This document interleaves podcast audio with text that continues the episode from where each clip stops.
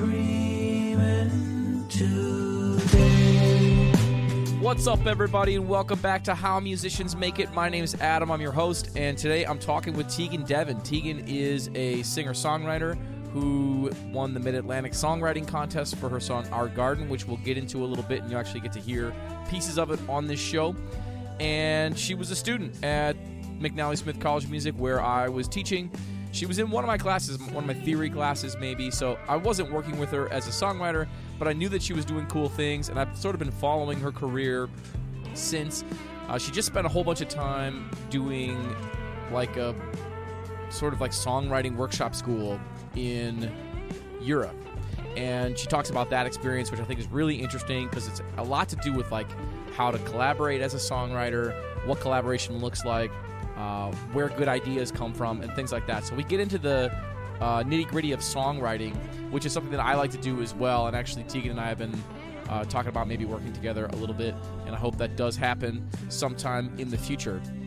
Before we run the interview, uh, just want to tell you what I've got going on with me. I'm, I'm going to be in Minneapolis uh, playing at the Ames Center in Burnsville with the great Steve Cole on Friday. Uh, this coming Friday after this episode drops, so Friday the 18th of August. That same weekend, I'm recording a bunch of short horn things with some Prince alum players like St. Paul Peterson on bass and Kirk Johnson on drums. They're all written by my buddy Scott Agster, who played trombone in Nooky Jones. So we were like the horn section of Nooky Jones together for a long time, and he plays in like the Jack Brass Band, a lot of bands that I've played in over the years. Uh, Scott was also in those bands. So Scott came up with this idea to write a bunch of short horn band kind of things using rhythm section players from that older school era, which I think is really cool, really great idea. It's actually it was sparked because I was doing this 17 singles in 17 weeks thing with Lulu's Playground, and we saw some pretty cool numbers happen over the course of that 17 weeks, which have since died down pretty significantly, which I think is a lesson in and of itself. But Scott was like, I'm going to give this a try. And so we're doing it together. I'm playing lead trumpet. I've been shedding like crazy. We're recording that this weekend as well. So that's what's going on with me. Real quick, the podcast is brought to you by Gig Boss, which is an app that is an organizational tool for freelance musicians and band leaders. Organize your schedules, organize your finances, do it all in one place. Go download the app, it's totally free. Here's my conversation with Teghan Devon. So where are you right now? I'm in North Carolina. I'm on an island called Bald Head Island. I'm with my family. Usually, well, I've been in Europe for like on and off for the past nine months, but from Maryland, my family usually comes here for the summer, and currently, I'm living with them and in from July to like early fall for the past four years. This will be my fifth year. I volunteer here as a sea turtle nest monitor. So Wow, cool. So it's all it must be around you're surrounded by water. It's an island. it's I think it's technically a peninsula, so they're lying. But Okay, yeah. yeah. I've lived on a couple peninsulas myself. Right now we live in the Keweenaw Peninsula. And that's fun. That's fun life surrounded by surrounded by water. We're surrounded by Great Lakes, but North Carolina is that big water or it's big water. yeah. Atlantic Ocean stuff. Nice. Cape Fear River. Yeah, I, I love it. It's my my favorite place on earth. I'm currently in like a screened-in porch, so you can hear a few birds and stuff in the background. I'm sorry if you hear. Yesterday, I was trying to like film a short Instagram video, which didn't happen because apparently the squirrels here are really loud. But it's fine. So you had to bag the Instagram video because of the loud squirrels? Yeah, also I'm just I'm learning to you know, I'm still timid when it comes to taking videos and putting them online even though I have to, even if it's like a little, you know, Instagram or TikTok. I love TikTok as a consumer, but I don't love being on camera. Yeah. So- yeah. Trying to get through that. I should have just gotten through it, but Well, blame it. you know, it's like I, I talk to a lot of people on this podcast, and we talk about whether or not social media is necessary today. And a lot of people say, yeah, of course it is. But I also know a lot of musicians who are full time players who don't use social media at all. I imagine that Yeah. that's probably the case for a lot of songwriters too, who aren't, who like you're saying, like don't like to be on camera, but are great songwriters and want other people to play their songs. Is that how you see yourself? Uh, you've released albums yourself, and and you're like winning awards and stuff. So how do you view yourself as an artist? Are you trying to be become a you know singer songwriter performer in the public eye? Or are you really hoping other people will play your songs, or a mix of both?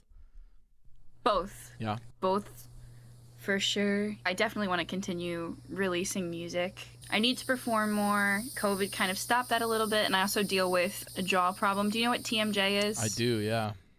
Yeah, so I deal with that, and I haven't performed as much, but I want to get back into it. Definitely want to release more music, but I would also love to write for others as well. It's kind of a dream. Like, how cool would it be if, like, a big artist released one of my songs or writing with other people Right. for their projects. I have a lot of fun doing that. I did that a lot this year and it's just I don't know, I really enjoy the process of kind of interviewing people when you're helping write the song about what they're going through and it's like a therapy session and it's, you know, nice and I get to kind of try to pull the best out of the people that I'm working with and myself Right. um, in the comfortable situation. So I love doing that too. Um, so yeah, everything. Cool. Do you find that where you are now is an inspiring place to write music? You said it's one of your favorite places in the world. Yeah, yeah, I do. Here it's actually nice because I do other things outside of music, um, and I think life also inspires you. Because for the past nine months, I know I said I've been in Europe. I was in this intensive music, contemporary music program, and I was mostly a session writer in the room. Sometimes I did do some of my own stuff, and actually two songs I did there I'm planning on releasing for myself. But um, Cool.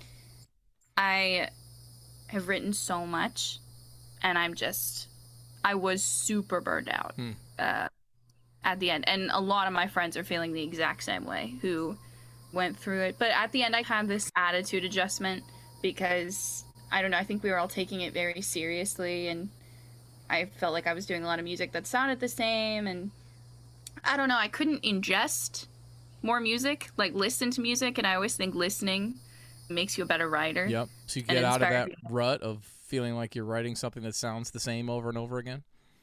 Exactly. And also there's we were in a very small town, so I didn't get to see much live music either, and I also think that that kind of rejuvenates you.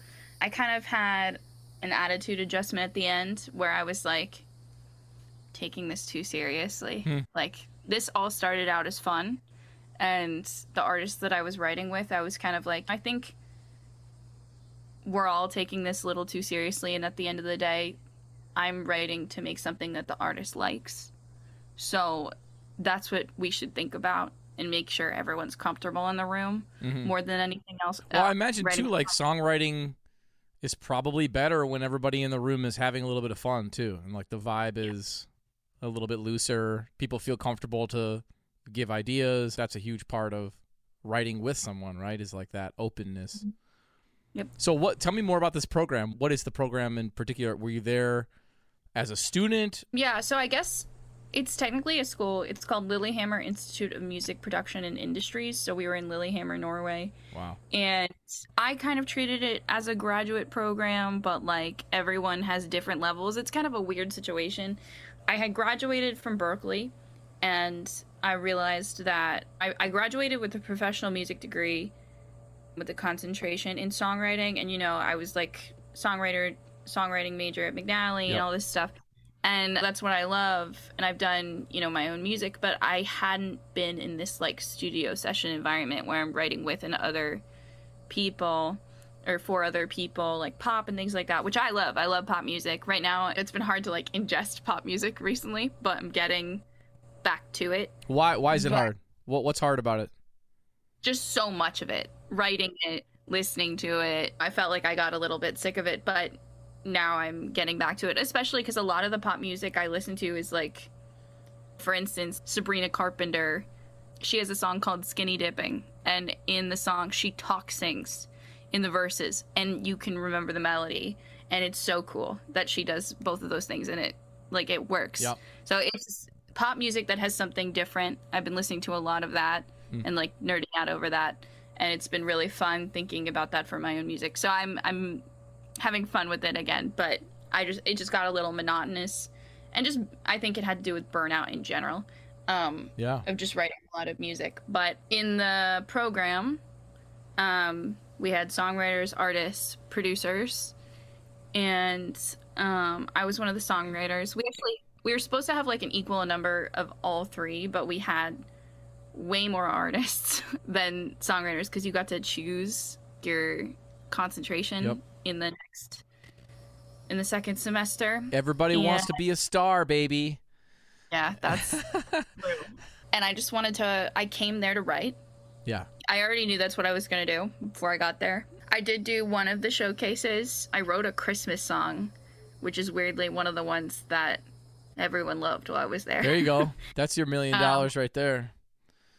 That would be great. I thought it was pretty funny considering I'm Jewish. Yeah. And I definitely have never taken a crack. Well, I'm pretty sure uh, uh, White Christmas was written by somebody who's Jewish. I think a lot of really famous Christmas songs were written by Jewish writers, which is really interesting to me. Yeah, no, it was.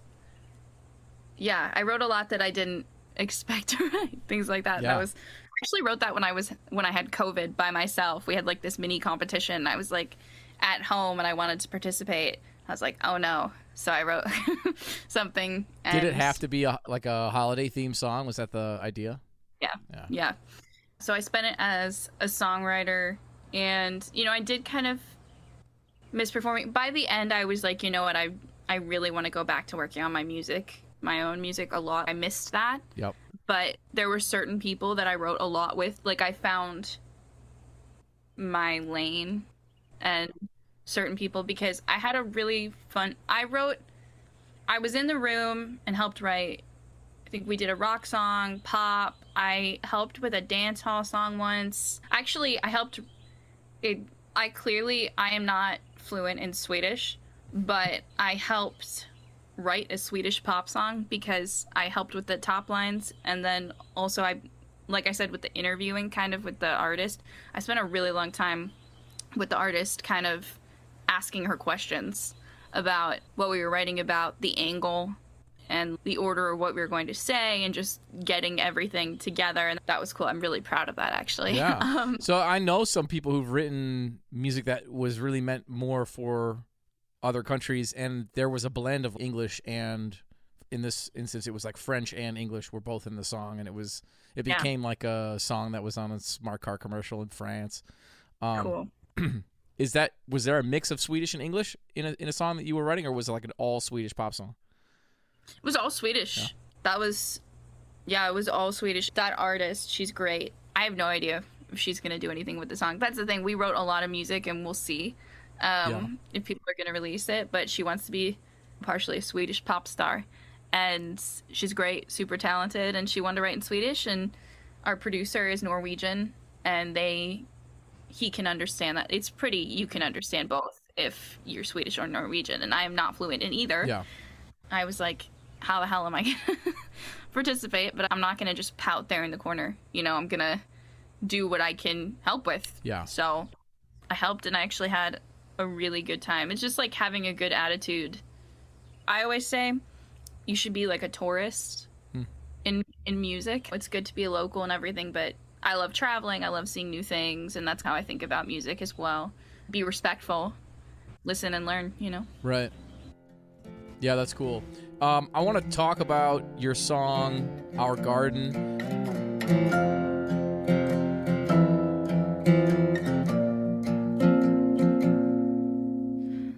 Love is just like a tree. uh, which won the Mid Atlantic Song Contest Grand Prize, right? Uh, I remember you, like, I read somewhere that you found this song on your like voice memos or something like that, and it was kind of an afterthought to record it. Can you talk about the process of like finding that song, recording it, winning the competition, and what that's done for you so far? Um, I wrote that song probably when I was a freshman in college um, for one of my friends who was just feeling down about um, love. Like they were never going to find someone and they were going to settle. And I like doing that. I, I like writing songs inspired by the people in my life. On my album, I have two songs actually inspired by the same friend, which is a completely different friend. But, and I don't know, she really loved Our Garden. It was named something different. I don't even know what that was, but I just wrote it for her. So it was more specific Right. to her. Sure. Uh, and I've grown as a writer, so I can now step outside the art a little bit and look and as a writer, you know the saying "kill your darlings." I feel like I've heard a similar. I can't remember what the word is, but a really similar phrase. Yeah. Yeah, like basically take away your attachment Yeah. so you can step out of it. I I actually don't believe in. I kind of hate that phrase. I've also heard "kill your babies," which is like a disturbing. I was thinking Um, that, and I, I don't know why it's like so disturbing, but I get uh, like you know you're using baby obviously as a metaphor, so it's It makes sense. Yeah. It makes sense. I I like to say raise them, Hmm. don't kill them. Like pick your favorites, but like raise them, because that's a harsh way to look at things. Because it is art at the end of the day. yeah. But And raising them could mean a number of things, and it's probably a, a good thing to be thinking about as a songwriter. Is like how do you I don't know what that could mean. How do you get it in front of people? How do you get it maybe reviewed by somebody that could get more ears on it? That would be essentially raising a baby, right? get your Exactly, little song exactly. baby and get it out there. Exactly. It's more about growth in any process when it comes to writing the song, releasing the song, promoting. Exactly. I think that's a more positive light to think of the kind of the same thing. Yeah. But I found it after years and years. I have so many voice memos on my phone Yeah. of old things, of snippets of things. I have notes on my notes app of songs since I was like a teen, mm. not like 19, like 15 Yeah. that are horrifying to look at. Um, you're so dramatic when you're a kid. yeah, I was just listening and I found it and I was like, this is kind of a really beautiful message. And I like this song and I was kind of like, I might need this for me also. Sometimes you get into that point in your life where you listen to something and go, hey, I I think that this song wasn't just for the person that I wrote it for. Yeah. And then I was like, you know, if I'm going to have to release this, this is going to take some editing because it's too specific. Hmm. You know, specific enough that it's relatable, but also universal enough that it's relatable. Right. The balancing act. Yeah, Um, that's one of the tricks as a songwriter, right? Making it feel like anybody that hears it could maybe identify with it, or at least a a group of people could identify with it. exact. Yeah, and that can be very, very difficult with your with your babies, Yeah, your darling. Yeah. Uh, So you edited But- it, you changed lyrics. The song, to me, it just like feels nostalgic to me. Like there's something about the way, like the guitar part on it, Mhm. the progression. There's something about the progression that that immediately makes you feel like you've heard it before. You Mhm. know, which I think is one of those characteristics that's really special when you hear that in a song. Was was that a part of your thought process of writing that song? How the guitar part goes, how the how the music of it flows?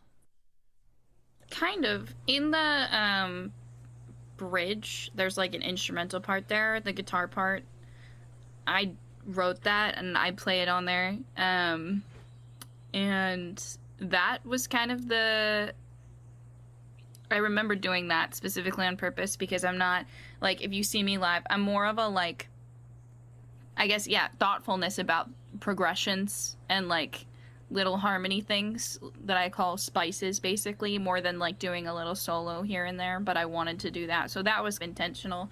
Oh. and I don't normally do that. I'm capable but it's just my brain goes to a different place. I don't know exactly if the rest was intentional. It's in a different it's not in standard tuning. So I think it was me screwing around with it's D D A D F sharp B D. So So you get some kind of like interesting different things that come out of that when you write with a non-standard tuning. yeah, it's like some weird form of what like B minor seven or whatever whatever function it's in. I'm not thinking about it too hard. Sure. I actually don't really know what I was playing, which is not usual because I actually do. Some people say that theory puts you in a box. Mhm. I agree and disagree because I've always liked to try out different things, but now after years of theory training, which I've definitely forgotten some of it, but uh, I think it's nice to know what I'm doing Yeah. and have some options and I have this thing called synesthesia. I don't know if you know that I have that. Do you know what I that don't is? know that you have that. I do. That's sound colors, colors and sounds. Yeah. Mhm. Cool. So that sometimes makes me a little bit more intentional with what I do, or like my first album, Fingers Crossed, when I listen to, or the art has all the colors that I see when I listen to the songs. And Our Garden, the main background color, green, that's what I see. Like that specific green. And that art, by the way, I just have to shout her out, was done by my friend, Queen Sleepyhead, but that's her art name. She also makes music and she's fantastic. I actually think that you would like her stuff. Her artist name is Shiley. I, my producer on Our Garden, Chris DuPont, is wonderful and lovely and a friend of mine, and I love working with him. Cool. yeah, I, I got a couple things here. So first of all, White Christmas was written by Irving Berlin. There you go. Okay. So that that is I had to look that up because I knew it was a Jewish composer, but I couldn't remember who. But nostalgia is powerful. That's a powerful thing in music. And I read some study was done that like people stop trying to discover new music after the age of 25. It's like they just once you hit 25, the vast majority of people just listen to things that they listened to from the time that they were like in their teens to the time that they're 25. And now that I'm 38, it's like that's totally not how I am. Mm. But also sometimes I'm like, yeah, let's toss on this Dashboard Confessional record. And I love them. yeah, I'm a big big fan of Dashboard. I've spent a lot of time writing songs myself, but it's taken me a long time to get to the place where I feel like okay about doing that. It's a fun aspect of my life, and so yeah, I think about that nostalgic power in songwriting. You know, just in terms of tonality, in terms of the general tonality of a song, certainly subject matter, but yeah, just like the instrumental tonality of a song and how that can bring someone right back to where they were as a kid, whether or not it's the thing that they heard when they were a kid. You know, it's like music has hmm. that great power. I used to play in this band that would play at old folks' homes, and it was like old style swing music. And the director once was like, "See if you can remember where you were when you heard this song." And we played like "In the Mood" or something, and like everybody's crying. It's like all these old people crying uh, because they're just remembering being kids and hearing this song in the 40s and that was my first time when I was like, "Damn, music is really powerful." You know, Yeah. Such a cool, such a cool thing. So you win the Mid Atlantic con- songwriting contest with Our Garden. What came along with that? Was there some kind of award that came along with that, like a, working with a producer or something like that? I won some money, which was nice. Oh, hey, there you go. Uh, and also a little bit because before I won grand prize, that won gold in the folk acoustic category. Like a previous year, or No, that's same. So basically, you win an award, and then they pick from all like the gold winners who Oh. wins the whole thing. And I was pretty shocked. I did not expect it. I've won awards with them in the past. That was the first golds that I had won before the grand prize, and that was really exciting. so I know I love MASC. I know of them through Songwriters Association of Washington D.C. Yep.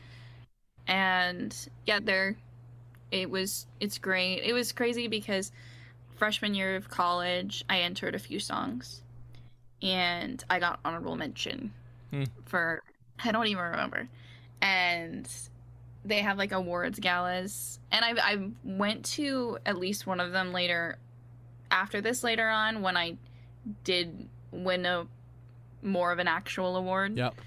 Um. But that must have felt like external gratification or some kind of confirmation that you were doing what you were supposed to be doing, even getting an honorable mention as a freshman in college.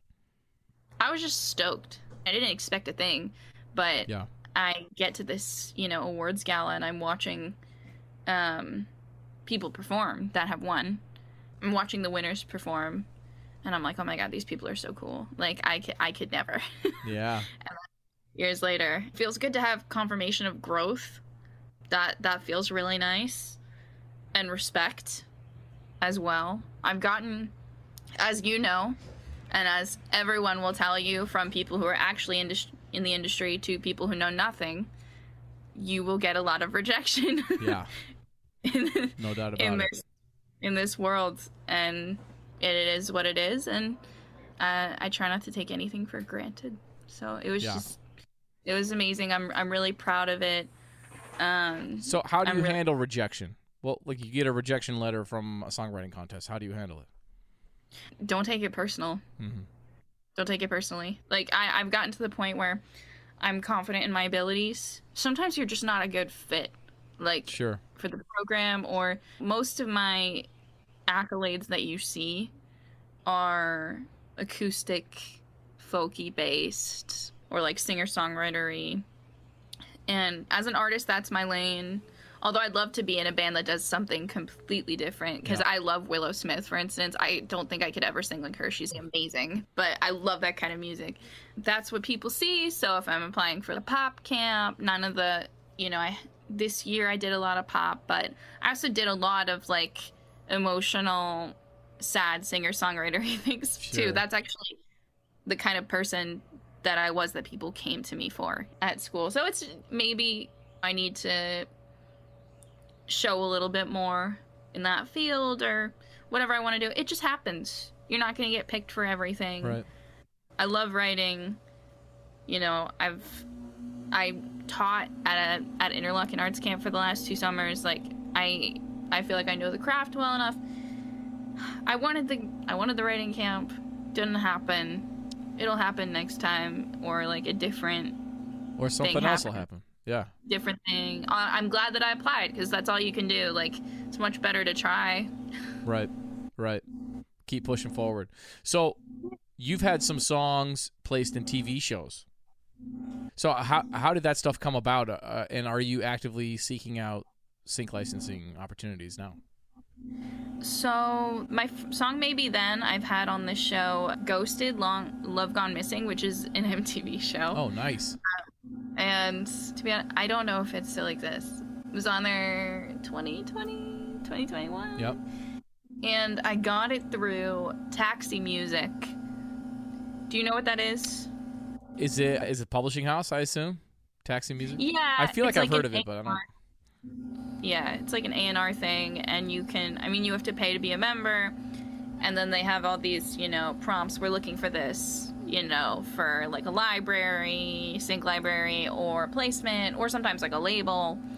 And I submitted to something, and they decided this library called Figure and Groove took it, and then they got it on the show, and I got paid not like a ton of money, but a little bit of money, which was really nice.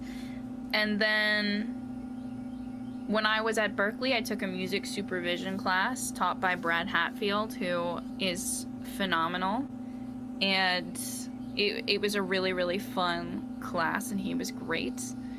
And then it, it's really amazing how things come full circle. Like, this industry really is based on being a professional nice person like connections wise or like being respectable like working hard you know what i mean like Definitely reputation. Yeah, I mean like networking. Yeah. That's a huge part of any music career. It's like being a likable person, being fun to be around, yeah reliability. reputation Yeah. matters um i was in his class graduated and then last year i wrote a song about um you know some of the hard stuff that was happening um Mm. in america last summer that has continued um it, i wrote this song on like july 6th having to do with the overturning of roe v wade and Yep. also within i was just really punched in the gut by the shooting that happened in chicago on july 4th last year Yeah. I had Actually a friend had at that friend- parade. yeah, my friend's parents were there. Yep. Um, and it's just horrifying. And I wrote this song, and I put it together, and I posted like a little video on Facebook, and not many people saw it. And I also know I was asking for maybe some tough conversations, but I actually didn't get any pushback, which was incredible. But a different old teacher from mine from Berklee, Stephen Kirby, who I had for multiple classes, who's lovely, he saw that song and was like, I think that would be good for sync and let me connect you to someone. Cool. And it's so funny. He connected me back to my own teacher. Um, and we haven't, I did nothing with that song, but I showed, I had a meeting with Brad and um, I sent him some songs that he thought could work. And so um, he, on his like library type thing, I'm forgetting words, he has my song Wander and Half Moon Smile. And he is one of the main composers and music supervisors for the soap opera The Young and the Restless. And Oh, yeah. my song Wander has been on there twice Cool. um, which was amazing. Sorry, that was like a lot more detail than probably needed to be put no, there. this is totally great. I think people want to know how the hell do these things even happen? Like, how do I get my song? And like, sometimes it's your you're like cold emailing with publishing houses and like hoping that somebody responds to your emails. And sometimes, in, like in your case, you post something on social media and somebody goes, "Hey, I think this would be great in sync. Let me let me connect you to somebody." And it kind of happens a bit more organically. And I think that's really cool that that's how it happened. Are you seeking out more opportunities like that? Are you trying to build a, a sync library? I would love that. Now that I'm slightly less intensely busy, I would love to focus more on that. It's a great way to make money. And also like how amazing is that? Like to hear your your song in like a show Yeah. or a movie. Like I I'm crying watching the show. Also it happened for the first time while I had COVID. So I'm like sitting there by myself. I go what, two and a half years without getting it in the Yeah, US yeah. and I get it. yeah, because I'm just like, this is amazing. I'm so grateful. I would love to do more of that. I think it's an incredible opportunity. Um, so Well, yeah. and in terms of the difference between what you get paid for, let's even say, 500,000 streams on Spotify, which is for most artists Nothing. almost unthinkable. I mean, like even to have that much is unthinkable, and also it's nothing. I mean, it's it's not nothing. It's like, you know, if you're getting no money. yeah, if you're getting point zero zero six it's like yeah, half a million dollar or half a million plays is probably like thirty five hundred bucks. So it's not it's not completely nothing. If, if you're getting point zero three three four cents per play or something, then then yeah, point zero zero. Oh, it's it's like an amazing Four accomplishment. Like I, I feel grateful when I see it go past like the thousand mark. Like I, I'm really happy about it. Totally. Um, Totally. just the lack of us getting paid. Totally, and not- and that's how I feel. And like, just the difference between that and something like half a million plays, which seems insurmountable for a lot of people, and then like you get 14 seconds of your song used on a TV show, and you get 7,500 bucks or something. It's like this. It's such a it's such a huge difference in what you can actually make. Which could actually blow up your song on streaming too, potentially, like the songs that were used in in Stranger Things this last year, that Kate Bush song that just like Running up that hill. yeah, re-exploded from the 80s or whatever Yeah. and became a number one. I mean, it's like streaming has changed the game in that way. It's like your song doesn't have to be new to be a new hit, you know, which which is really fascinating to me, but yeah, like to me that's like seeking out sync opportunities feels like a no-brainer aside from the fact that we all have limited time and limited energy and limited resources and when you're writing music and when you're grinding and when you're learning and when you're traveling it's obviously difficult to do all those things at once but yeah the sync licensing has, has been, really been an interesting avenue for me to try and chase lately too Yeah, I bet. Yeah, I also love it because as a writer, I, as a kid, loved writing, and I still do it. Recently, when I'm stuck, I do something like this. I used to write songs about characters, about books and movies, and just anything I could get my hands on when I was a kid. I didn't do necessarily like a book quote or anything like that, but uh, my first summer teaching at Interlochen, one of the challenges I gave to kids was write a song either from the perspective or about a superhero or supervillain that already exists or one that you want to make up. And it Cool. was it was like a lot of complaining about our groups immediately because it's an assignment and kids and then they it was like one of the best things I did in the 2 years and it was so fun and so cool and I'm kind of like you know this could kind of be used like later on in life so I, I love I think there's something amazing about connecting music to story. Yeah. I really like that idea and my entrepreneurship brain goes like, "Hey, that's an educational thing that could be that could be scaled as well." It's like do this workshop where students have to write about superheroes or childhood characters or whatever. I'm actually right now. I'm trying to. I might as well plug this. I'm trying to start teaching lessons in one to ones, and I can do it on Zoom. So I want to do it. Um, for I can do it for anyone from anywhere, and I always say one to ones because anyone can write songs, and it's so hard to say I'm teaching you how to write a song. Like Yeah. that's not really how that works, but that's something like I would love to do. I, I like to do it as you know me. So Right. I think it's fun for kids to do, or whoever to do as well. Cool. Well, yeah. I mean, once I, I, I got a couple more questions, but but I will definitely link your stuff in the show notes. So anybody that's listening and wants to reach out to Teghan can can reach out, um, whatever via Instagram, DMs, or or whatever. Uh, how do you write a good song? Uh, Here is your like- platform to give all the secrets. How do I solve world peace? Yes. Um, you have to start with the question of what's a good song, because that is it's a subjective answer. Yep. Let me ask you this: Do you think the Cha Cha Slide is a good song? Oh boy. I mean, I'll, I'll say no because that's not what I imagine as a song. that's that's not the kind of song that I would want to. I would love to have written that song from a monetary standpoint. So there's the commercial side of my brain that's like a song could be anything that's popular, and then there's the artist side of my brain that's like the song should should move me. It should move a listener. It should mean something. It should make people feel something. To me, that's what makes a good song.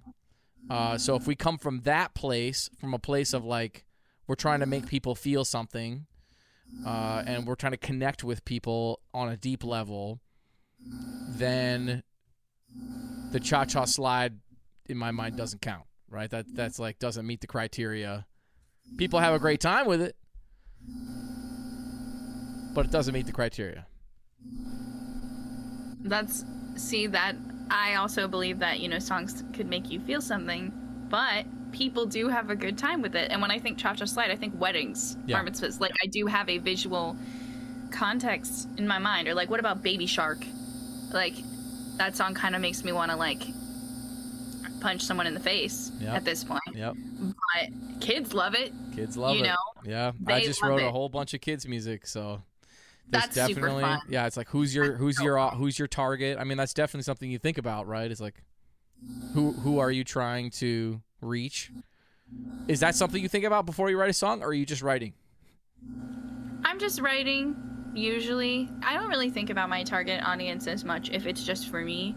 Or and if I'm writing with someone else, it's more like what would they want? Because I, I think that if you write something that you like, someone else will like it. Especially with technology, as long as somebody can hear it, Yeah. like as long as people can hear it and they know about it, which is really it. That's hard to do because promotion can be tough, and also the music industry is so oversaturated now. Somebody will like it, so I think it's better to have integrity, and someone else will respect that and want to listen to it. So I don't really think about that aspect as much, but that's the question: is what do you define as good music? Right. And Cha Cha Slide, I think, is a good song, personally. But I think songs can have bad lyrics and they can have bad melodies and they can be boring. Like, it, it's. You can have bad parts Yep. of a song. I'm gonna say that bad songs are offensive songs. Okay. That's what I'm gonna define bad songs, or in my personal opinion, atonal music. I don't know what you're doing. Um, Ah. or like, you know what I mean, like extreme. oh yeah.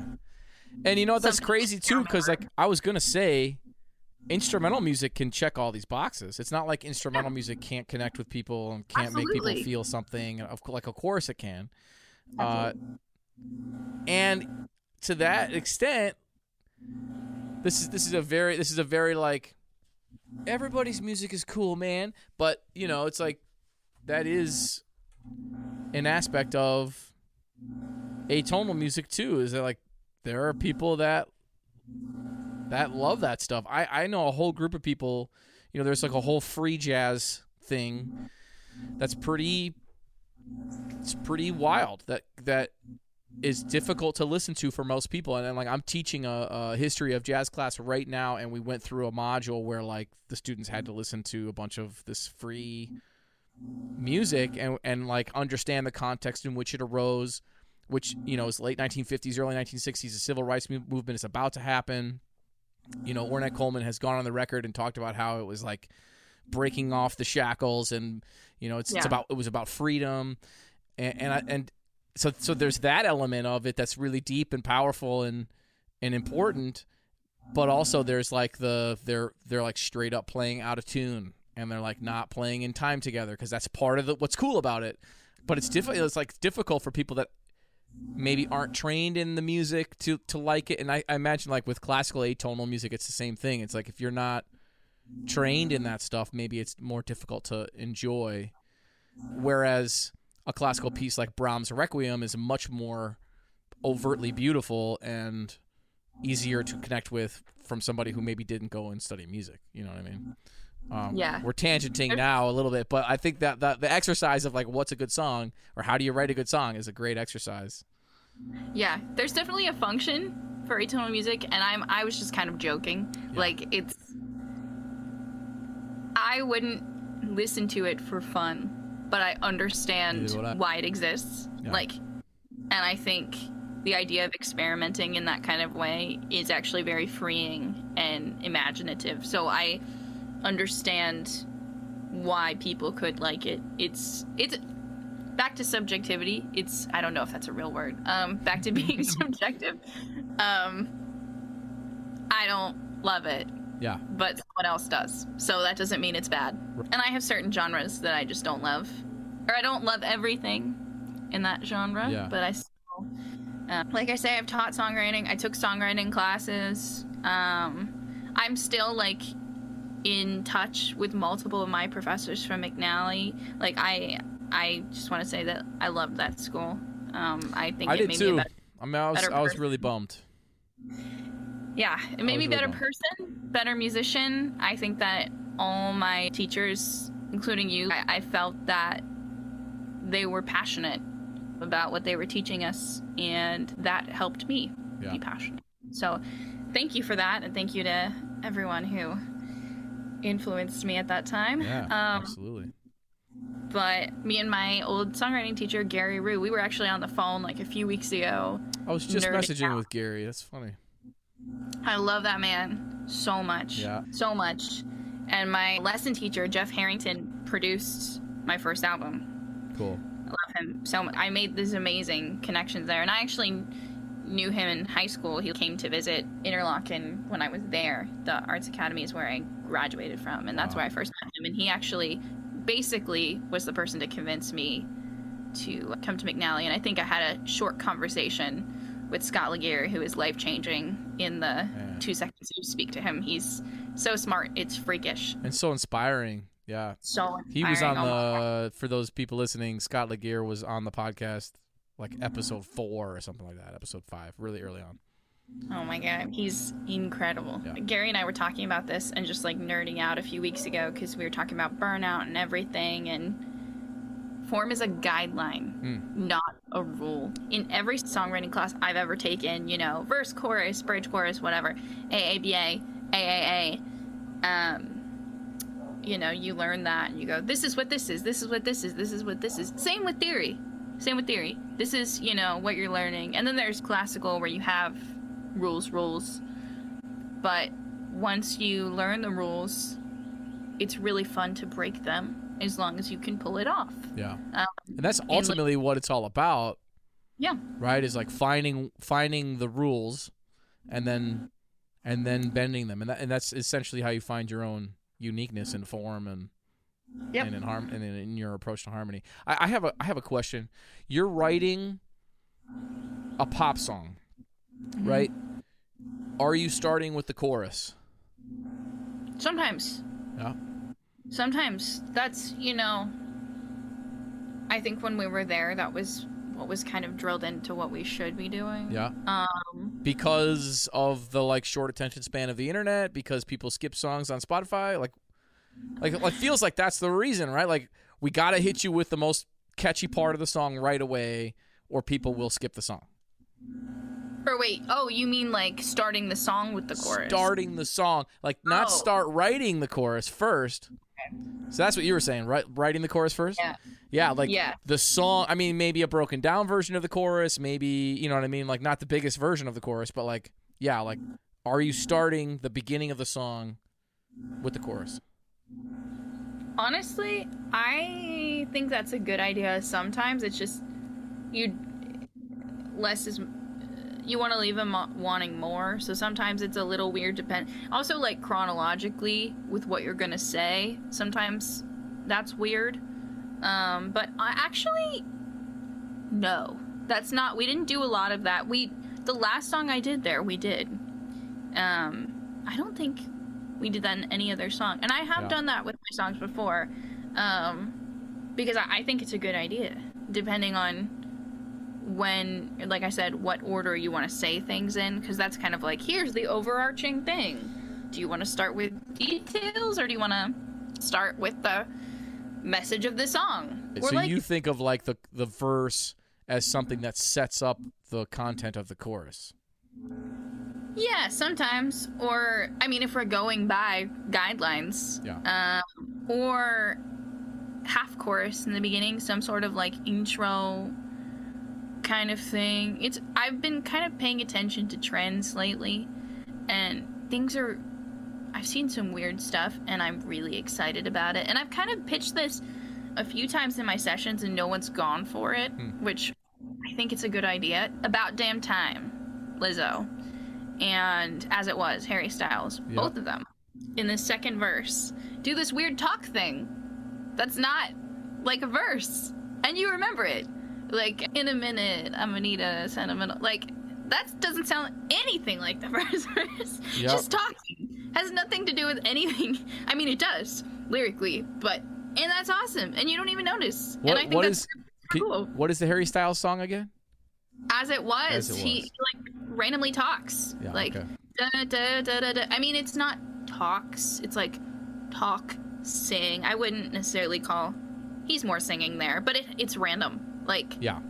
nothing to do with the first verse at all. Yeah. I hope I'm getting that right. Um, I'm not. I haven't been as into his like last album as I was the first one, Yeah. but it's still weird, like what he puts in there, and I love it. Like I, I keep seeing his name and I just haven't listened. It's like possible that I know some of his music, maybe just from osmosis, but I haven't like purposefully gone and listened to Harry Styles yet. I'll, like, and I do like pop music. You know, it's like I listen to um, what's his? He's got perfect pitch and synesthesia, like you, is it Charlie Puth? Charlie Puth. Yeah, yeah. And to me, that's like super vanilla, super deliciously vanilla pop. You know what I mean? Which Yeah. like I, you know, it's like I I graduated high school in 2003, so it was like NSYNC, Backstreet Boys, Britney Spears. I mean, that's like deliciously vanilla mm-hmm. pop, you know. And so like that was mm-hmm. on, especially NSYNC. Like I was a, I was a fan of NSYNC and listened to NSYNC a bunch. And then I mm-hmm. like you know of course started studying jazz and it was like you're not allowed to listen to anything else. So I was like okay, I don't listen to anything other than Louis Armstrong and Miles Davis and Clifford Brown. Lately, I've been like, I saw Charlie Puth on like Jimmy Fallon or something. I was like, this dude's awesome. I got to check this out. So I started listening, and I do, uh, I do enjoy it. But yeah, not Harry Styles yet.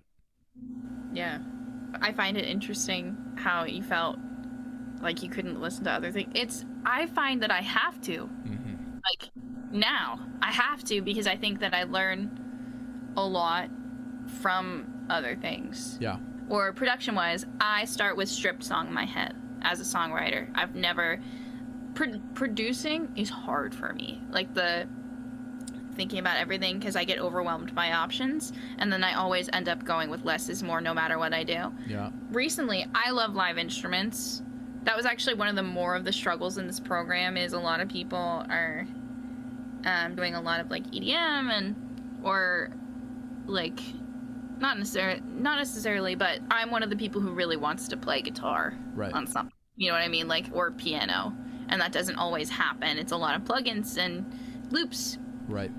And nothing against it. And like, oh my god, things sound so real. Um, That's Now pretty amazing. Yep. freaks me out. But I actually recently, for an assignment, I got on Logic, and I'm a Logic fan. Oh, nobody used Pro Tools there. Nobody, which I thought was very strange, just to me, because most people I knew use Pro Tools. I don't believe that that's, you know, the best one. People get really heated about that, which I find weird. Yes, Um, they do. um chill like Chill. they they're all they're all so similar they just have like slightly different like purposes Yeah. um, Yeah. but i like logic i grew up using logic i think it's intuitive i think it's prettier than pro tools which i know sounds kind of stupid but like when i'm looking it's like more colorful and i color code no matter what daw i'm looking at but i, I don't know i just like it better i think it's more intuitive Yeah. It's better with plugins and stuff too. Definitely. yeah Yeah. Cool. So what's what's coming up for you? What do you got going on? You just you're, you said you've you've got a whole bunch of music that you've written. Are you are you thinking of releasing any of it? I wrote three songs that I really, really loved while I was there for myself. I, I mainly did songs for other people or with other people, but three songs. Well, I wrote songs that I like for myself, but eventually I'd like to put out another album, which there should be a support group for people who release albums. because that's mm. so stressful. Yep. I don't know when it's gonna happen, but if you, at least one of the songs that I wrote this year, I'd like it to be on that, so I'm kind of saving it. Cool. But I wrote two songs, at least two to three, that I want as singles. Two of them I'm focusing on now. They're very different, and one of them I've done in a way that I've never done before. I did it. I've never released a song myself that I've co-written for me hmm. ever, and that's one of them. We had like song a day kind of a assignment. Sometimes we'd write like three to four songs a week, Wow. and sometimes we'd have uh, yeah um, we'd have a song due that night and i was put in a group with two incredible women which when it comes out i'll talk more about everybody but i've never worked with wom- a woman producer yeah. and i'm in the room with two writers but they actually both produce and working with women is just so spectacular Yeah. Uh, nice. it's just I feel my main producer is a man and I love him, but it's really nice sometimes to just it's like a different situation for me as a woman. But Yeah, I bet. they co-wrote the song with me and I love it and we actually used my synesthesia. I don't are you a Pinterest person? I feel like most people I know are not. I'm not. I know somebody who was one of the first 100 employees there. He's one of our investors with GigBoss, but I like in terms of using Pinterest. No, I haven't really. Well, that's cool. That's a flex. Um Flex. um one of we did have mentors come in and talk to us and do like classes and stuff and one of our mentors her name was her name is dagny she's an incredible norwegian pop artist and she was just so fun and one of the things that she well our main like challenge assignment before we wrote the song was to make a pinterest board hmm. for the song like colors images instruments and also for our brand like you know colors for that album or us or like makeup clothes like what do we want to look like performing like everything you can think of. And hmm. i loved it because i'm in you know image based Right. person when it comes to my art. And it was super fun. And i created something with all the colors i saw in my mind and these images. And i showed them to these producers and writers. And for once i got interviewed about kind of what we were writing about which was weird.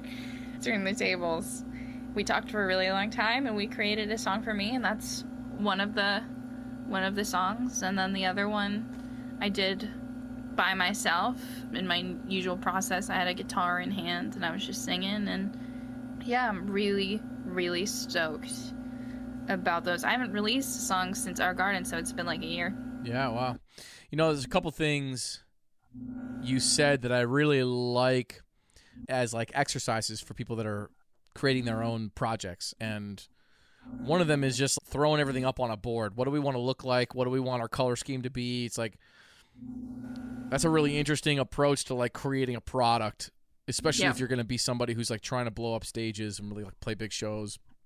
I really like that idea. And then the other thing you said that I thought was really cool, that's difficult, of course, is to have to write almost a song a day or three, four, five songs in a week. I think people get stuck writing, and so being forced to to just be like, all right, there it was. Like we wrote the song, it's over. Let's move on to the next one quick. it's a great exercise to help you get out of your own way and just get something out. And I felt like early on when I was writing early on as a composer that like I had to get into that mindset of I just need to write this and get it out because I I know that it's actually not going to be the best thing. Maybe maybe it will be. There's definitely a chance. But at that stage in my development as a writer, I knew like I'm going to write this and it's going to make me better and then the next thing I write will have elements of that, but it'll be better than the last thing, right? And so that's the idea is that you're like compounding experience and compounding these these writing experiences into what may end up being a great song down the road or maybe something in there is something that hits. It's like you never really know what's gonna what's gonna hit Yeah. but yeah that's like the- Mine is good. yeah cool exercise Yeah, yeah. I something I did there and it is a it's a pop thing, I guess. This has never been my process in a billion years. And now I I did it for most of the time there. And it helped with the process of compressing, condensing things in for time. yep Uh, yeah, it's kind of like reaction. You know, like you have to get your mind going, which can be stressful. But like I, when I was a kid, I used to be able to write songs like that. Now it's not as much, but it can be a really good exercise. It can also be tough. But we, what we would do is create a loop or guitar, whatever kind of progression. And a lot of times, oh, no bridges. I have written almost no bridges while I was there. I like bridges, yeah but I just, it just out of my vocabulary. I, I don't know why. Um, which was partially, I think, to save time for our like assignments. Sure. But um, was kind of strange. well also. a bridge oftentimes feels like this thing that is related but it is significantly different in some way than Yeah. the rest of the song so it's it's different than coming up with a verse and a chorus which a lot of times you can just use like a feel change to make the chorus feel different and use similar chord progression as the verse. Yep. Whereas with a bridge, it's like you really want it to be a departure, and that that would obviously take more time, more work. yeah that it's a break Yeah. it's it's something different so you don't get bored or whatever like i love that's why i like it i think it can be weird and different always post courses no bridges sometimes bridges but a lot of always a post. I so swear, what's a, a post chorus is like an element of the chorus repeated or something like that. yeah. I'm trying to think of an example here. There's this charli xcx song called good ones. And it's like I always let the good ones go. And that's like her repetition at the end and i would count that as like a post chorus so something catchy at the end that gets you back in your head or like if I, I mean i'm nerding out now but lewis capaldi who i love so much he's so funny. Yep, Um, yep. and he cracks me up. And then his music is like heartbreaking which i i really respect. He has a song how i'm feeling now i think it is. Yeah. it's like i think if i'm thinking of the right song his pre-chorus becomes part of the post or part of the chorus and i think that's so cool um Is that the one about the? I just found him recently. I didn't know of his music, and I found him because people were like crying to one of his songs. There was like a try not to cry during this Lewis Capaldi song, and I and they were like, it can't be that, and then people would be bawling after, you know. And it was about like Yeah. a guy who lost his dog or something like that. I think that might have been it. Yeah, It was a I, good song. Oh, I can't watch that. I like, I he manipulated or repeated that I think in that song, and I thought that was super cool. I got off topic, but what we do is talk about what we want to write the song about, write down keywords, key phrases, and then get on the loop, get on whatever we're doing, and top line. So just sing melodies, Yeah. whatever you can think of, loop it, and use words and phrases. And it's so important when you're when you're doing that to use words and phrases and not just oohs or laws or whatever. I've gotten admonished for that because sometimes it can be difficult. But like saying nonsense also works. Half the time I'm singing things that make absolutely no sense. But we did that all the time. And then you listen to all the loops and you pick what you like together and you write lyrics to those things. And if I'm by myself, that's not my choice process. I like instrument in hand, singing at the same time, like everything at the same time. But it's very interesting. That's what we we did a lot of there. And also, one of our mentors, he said if you're writing a chorus or if you, if you're writing a verse that starts on the one, make sure your chorus doesn't. Like try doing it on like two or like on the offbeat, whatever. And vice versa. Like if you're gonna do two sections next to each other, try starting them on a different beat. And I thought that was very interesting. And so Yeah. I'm thinking about verses and courses, I always at least try it. Because sometimes it doesn't matter, or like doesn't work, whatever. But I always think about it now, no matter who I'm writing for, myself or whatever. Um, I think it's an interesting way of making things interesting. Yeah, I love that idea. I'm writing it down so I don't forget. I've been writing a ton of songs, like these children's songs. Of course, I wrote like nine children's songs in two weeks, which was insane. And then some of them, like three or four of them, I think are really good. So I'm like, man, I'm gonna record these and put them out, you know, for fun. Love that. But it's like we did that just because somebody goes. Uh, we did this little children's music thing for fun because now we've got kids, of course, and like my wife and I are both musicians, and so we just started making up songs around the house, and we thought like, oh, we could do a little kids kids music hang kind of thing, and we did that last year, and then this summer somebody reached out and they said, you guys do kids music, right? Do you want to do a festival? And we were like, sure. So there was this little festival in town. we got paid a bunch of money and played duo, you know, played this little set of. So I, I frantically was like, oh no, I need to write like 75 minutes of children's songs. Like we don't like we don't have 75 minutes of music. So so I wrote a whole bunch. Uh, but yeah, so I kind of lived your uh, a song a day in real life a little bit. That's so fun. I, Yeah. I would love to. I love musicals also. Like, I think that I'm not a huge country music listener, so I'm about to kind of like be a hypocrite. Well, I don't know. Like, country music and musicals, best songwriting there Huh. is. And I think kids' music also, because you have to be so creative. You have to be catchy. Yeah. Like, and lyrics, like, I think it's so, so fun. When we were kid, me and my sister, when we were kids, we grew up on Veggie Tales. Oh, yeah. Which, uh, and like, it's pretty funny because I think that's a Christian animation. Um, Yes, I think it is. I still remember those songs. Well, partially my sister, she, I'm a twin. I don't know if you know that, I but didn't know that.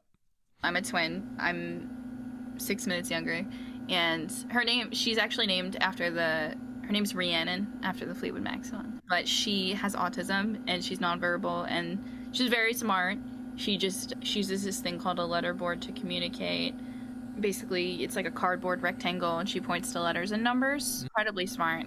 She just can't respond back verbally. Under, she understands everything you say and but sometimes she likes to listen to old kids music that we I, i'm not sure why maybe it's comforting she'll have things on repeat to the point of like i want to smash the ipad Yeah, you know yeah. listen to things anymore but she listens to veggie tales and i remember that and that slaps like Sure. honestly some of those songs slap and i wish i could rate stuff like that so kudos to you that's super cool Yeah, it's fun. It was fun for sure. And we'll see. Maybe it'll maybe it'll come out someday. that's how Uh, you blow yeah, it's like that would be the silly. When I started doing the podcast too, I thought like, I'm I, I enjoy this a lot. I'm good at it. I do enjoy having these conversations a lot. I've learned a lot throughout the process, but I did think like, man, if this blows up and not my music, I'm not gonna be happy about it. Maybe I'll be happy about it, but it's like, come on, man. Like I could see this getting bigger, and then, and then me. Yeah. No, it's like my my number one thing has always been like I want to create, I want to make music, I want to whatever in whatever style genre. It's like I just want to I want to be making music. Yeah, yeah. So I'll uh, I'll link your stuff in the show notes. If anybody wants to reach out to Teghan, talking about doing some some hangs, some songwriting hangs. So if you're looking for that kind of guidance, uh, Teghan's there. And thank you for taking the time to talk to me. Welcome back to the states, and I'm glad you're like feeling better and up and about and everything. Yeah, thank you so much for having me. I was so excited and honored when you messaged me. I think you are so cool, and I'm really honored to be here. Well, thanks. Cool. Awesome. Looking forward to hearing what you got coming. thank you. All right. Thank you so much for listening to my conversation with Teghan. If you haven't already, please follow the show wherever you listen to podcasts. I'm going to leave you with Teghan's entire song, Our Garden.